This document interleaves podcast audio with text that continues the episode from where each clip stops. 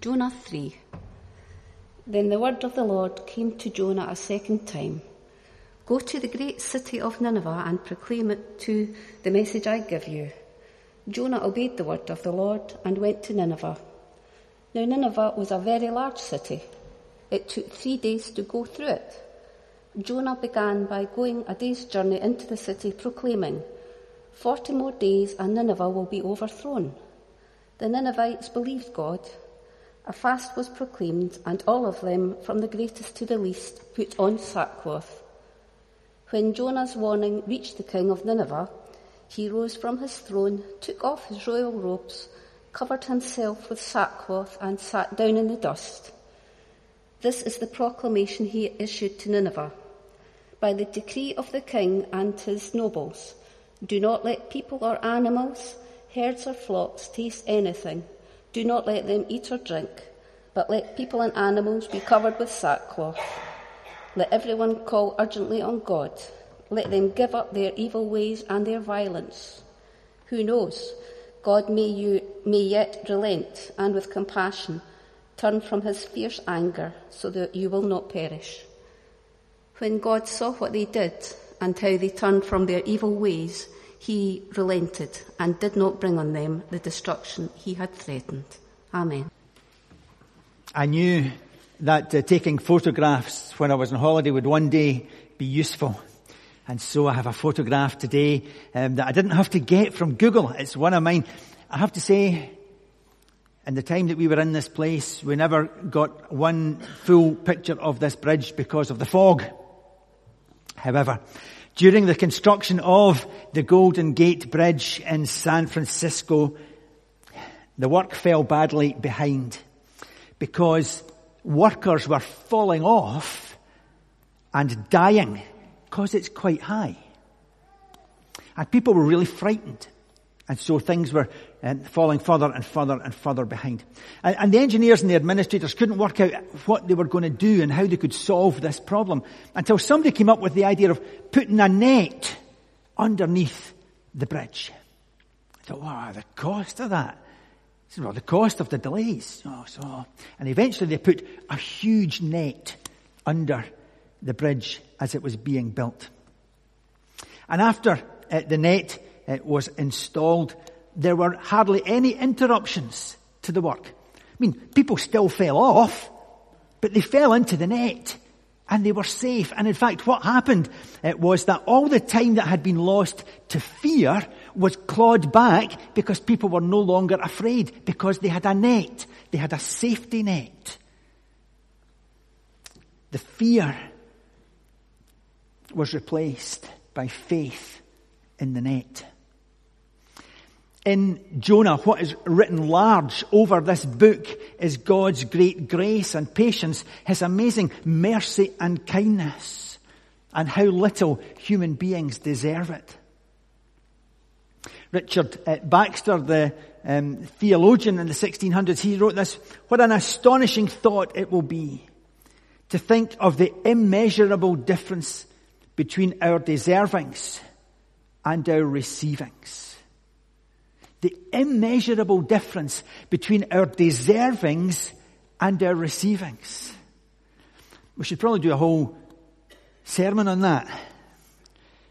What we deserve from God and what we receive from God. We're not above Jonah. We're not better than Jonah. Sometimes if you ask people who their favourite Bible character is and who they associate with, people quite often say Peter. Because I mean, he always got it wrong. I mean, we know that. And he, you know, easy to identify with. I'm, I'm, but I think there's something of Jonah in us. But like Jonah, we can experience the depth of the love and the mercy and grace of God. The reading started uh, with these words. The word of the Lord came to Jonah a second time. Many of you will be familiar with the name Thomas Edison and the fact that he uh, created a, really strange contraption which we hardly use anymore. The light bulb. But did you know that when they were first making them, it took a whole team of uh, men, because it was only men in those days, 24 straight hours to create a light bulb. And the story goes that at one point, when uh, a bulb was finished, he gave it to a young boy who was helping them. But the young boy was really nervous. And as he carried it up the stairs, he dropped it. And it smashed as it bounced down the stairs. And so it took the team another 24 hours to make another bulb. And exhausted and ready for a break, Thomas Edison took this new bulb and gave it to the young boy to take and put away. In the case of Jonah, we're not looking at a, nervous and therefore slightly clumsy boy, but a deliberately disobedient, self-seeking prophet. And we see God deal with him in a way that is totally opposite to what he deserved. And God deals with us in the, the same way that he dealt with Jonah. He doesn't write us off when we mess up. He doesn't write us off when we blot our copybook. He could do. And, and we couldn't really argue because we know when we, we know when we get it wrong. We know when we do those things that, that we, we, we shouldn't do. But God is gracious. That's his character. R.T. Kendall it says this God is not obligated to anyone. And insofar as Jonah is concerned, God didn't even have to send wind. But he did. He didn't have to prepare a fish, but he did. He didn't have to eject Jonah from the fish, but he did. And he certainly didn't have to come to Jonah a second time, but he did. God in his unfailing love comes to you and me not just a second time or a third time, but the three millionth time. And every time He's willing to take us back and to give us another chance. His love is unfailing and he secures our heart by his grace.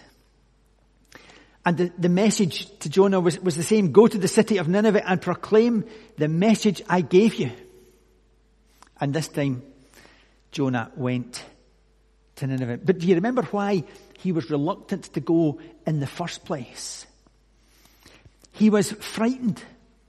He was anxious about it. This lone Jewish man going into the heart of this empire that, that were known to be cruel and merciless. This enemy into the, the capital city of Assyria.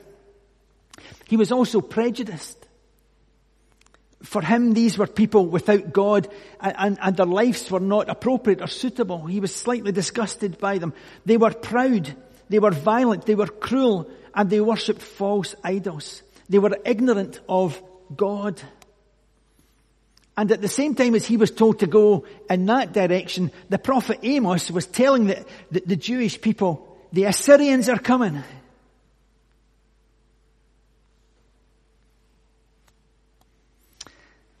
I wonder if in his heart Jonah had a secret suspicion that God actually intended to show some good to Nineveh by sending him with that message. But surely for him it would have been better for God simply to destroy them and, and stop the evil that was coming to his people. What do we learn from that? Well, one of the things that we learn is that doing God's will doesn't mean that life will be easy. And those who would suggest that, and if you watch God's TV, you will find those who suggest that. If you, if you give your life to God, everything will be plain sailing. That is utter nonsense. There are no guarantees of any kind. So it doesn't mean that life will be plain sailing. And it certainly wasn't for Jonah after this.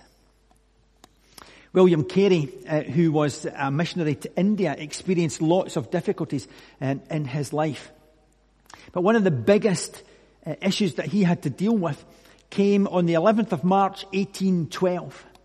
He was translating uh, the Bible into local languages and he had a team of people who were helping him and, and he was supported by people in uh, the, the UK. But on the 11th of March 1812 there was a fire that destroyed the Serampore press, including years of work in translation. He was in what was then known as uh, Calcutta at the time, and it was the following evening before he got back. And as he stood there, eyes brimming with tears, he said, in one short evening, the labor of years are consumed. How unsearchable are the ways of God. The Lord has laid me low that I may look more simply to Him. That wouldn't have been my response. but what a response. No self pity. Carey and his uh, helpers started again.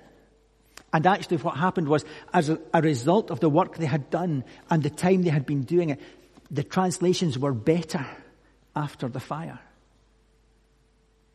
And in England, particularly, his supporters had to be asked to stop sending money. I mean, imagine that. You know, we, we look for money for stuff all the time. And they, they've got to stop, stop, sending, because the response. So, so, so from that fire, from that difficult circumstance, came refinement in character and came refinement in service. Being in God's will, doing uh, what God has called us to do, should help us uh, to, to see other people through God's eyes, not through our fear or our prejudice.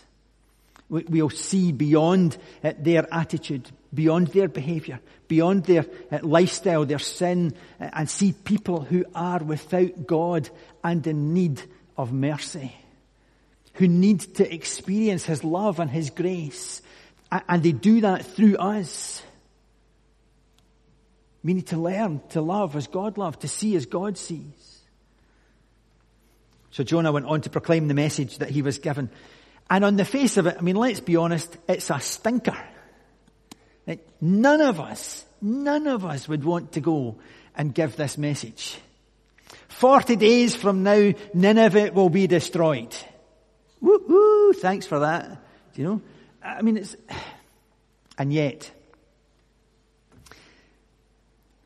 I suspect that's a summary of what he actually uh, was saying.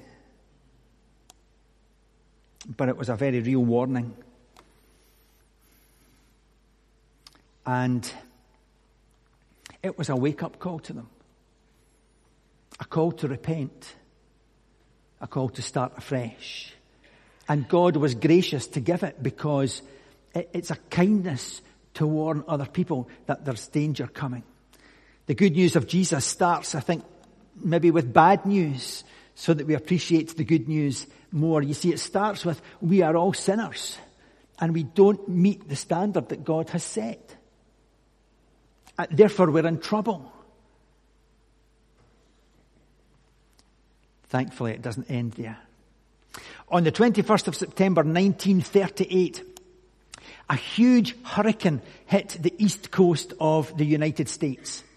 And the first part of the storm, the first waves of the storm were so powerful that the impact of them registered on a seismograph in Alaska on the other side and further north.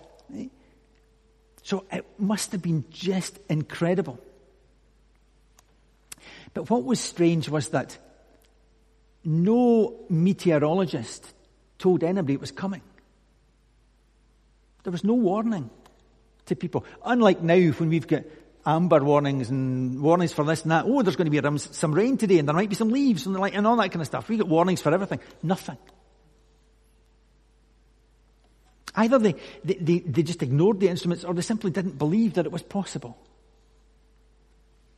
But there's a, a man um, who lived on Long Island, and, and, a few days before he had uh, bought a barometer from uh, a store in New York.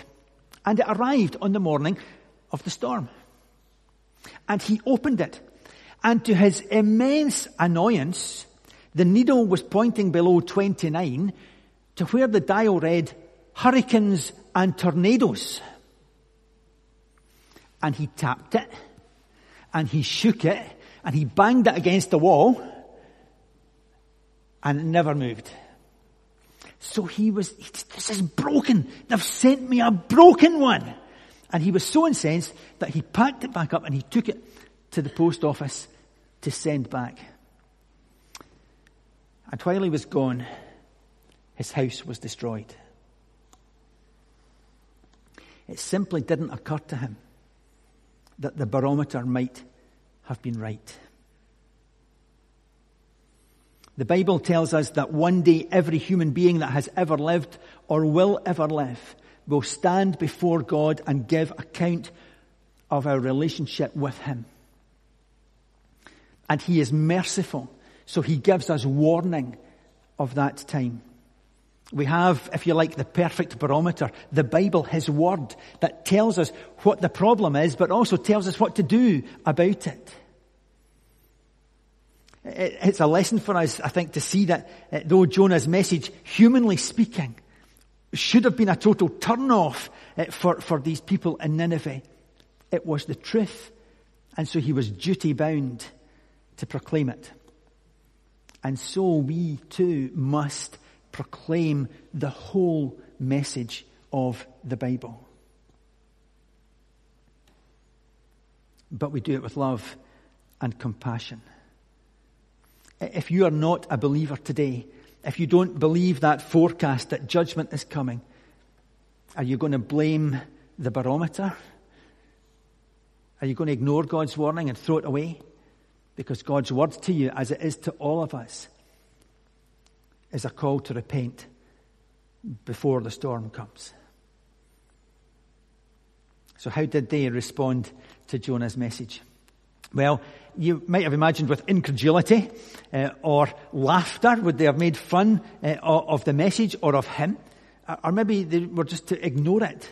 Perhaps they turn nasty and persecute the messenger. And we, we see examples of all of that uh, in our day. But we're told that the very first day when Jonah entered the city and began to preach, the people repented. Jonah shouted to the crowds that gathered around him, 40 days from now and Nineveh will be destroyed. Why? Why was there that reaction? Because something in them recognized Jonah's message was from God. How did they come to that? Well, God's word from Jonah must have been accompanied by power from God. Where God's word, God's word is preached and the Holy Spirit convicts people of sin. For God's word to be effective in our lives, we need God's power to be at work. That was the experience of uh, the apostle Paul in the New Testament. He saw lots of times that people just totally uh, rejected what he had to say. I mean, he was, he was beaten, he was tortured, he was imprisoned. Uh, you know, he, he had all of that and he, he understood that not everybody was going to uh, accept this message, um, politely even, let alone to believe it but he also saw that word change lives and saw lives being totally and utterly transformed by God. How do they account for it? Well, writing to uh, the church in Thessalonica in 1 Thessalonians 1 5, he says this Our gospel came to you not simply with words, but also with power, with the Holy Spirit, and with deep conviction. That's Jonah's story. A.W. Tozer, the theologian and academic, said that the gospel is light, but only the Spirit can give sight. We need to remember that you know, we're, we're, not relying on finely spoken words or bang up to date media resources or, or, personal charisma. It's nothing to do with good business technique that, that bring people to God. The Holy Spirit works in lives. Yes, we must let them know the good news. Yes, we must share practically God's love. But ultimately, God saves, not us. Ultimately, God knows who He's calling, not us. We just need to be faithful and do what we are called to do. So what may have uh, seemed to be a, a, really negative message carried the seed of hope in it. And, and the king recognized it. Can you imagine I'm sitting there thinking, why on earth has this weird Jewish guy turned up? you know, what, what, he's come with a strange word. What is that about? And yet something in that caused him to see maybe we need to respond and maybe from me down we should respond in faith and believe this word. The king didn't play around with the message. He took it seriously and he acted on it. And as soon as God saw that the Ninevites received the message and they were genuine about changing, he had compassion and he relented. At least for 150 years. Because eventually his justice did come. And they were defeated and destroyed. But at this point, their willingness to believe, their willingness to repent, saved them. And we can say it's just like God to do that. Because in Psalm 103 verse 8 it says, the Lord is compassionate and gracious, slow to anger and abounding in love. And if you read on in the story, and you see that Jonah says that uh, in, in the next chapter, he says, I knew that you were a gracious and compassionate God, slow to anger and abounding in love, a God who, who relents from sending calamity. God had mercy on the people. He showed kindness because it's who He is. He is never reluctant to forgive. He never has second thoughts about lavishing life and peace and joy on people who need to receive that. So what does it say to us? Well, it says, if we fall, if we sin against God, there is grace for us to be restored.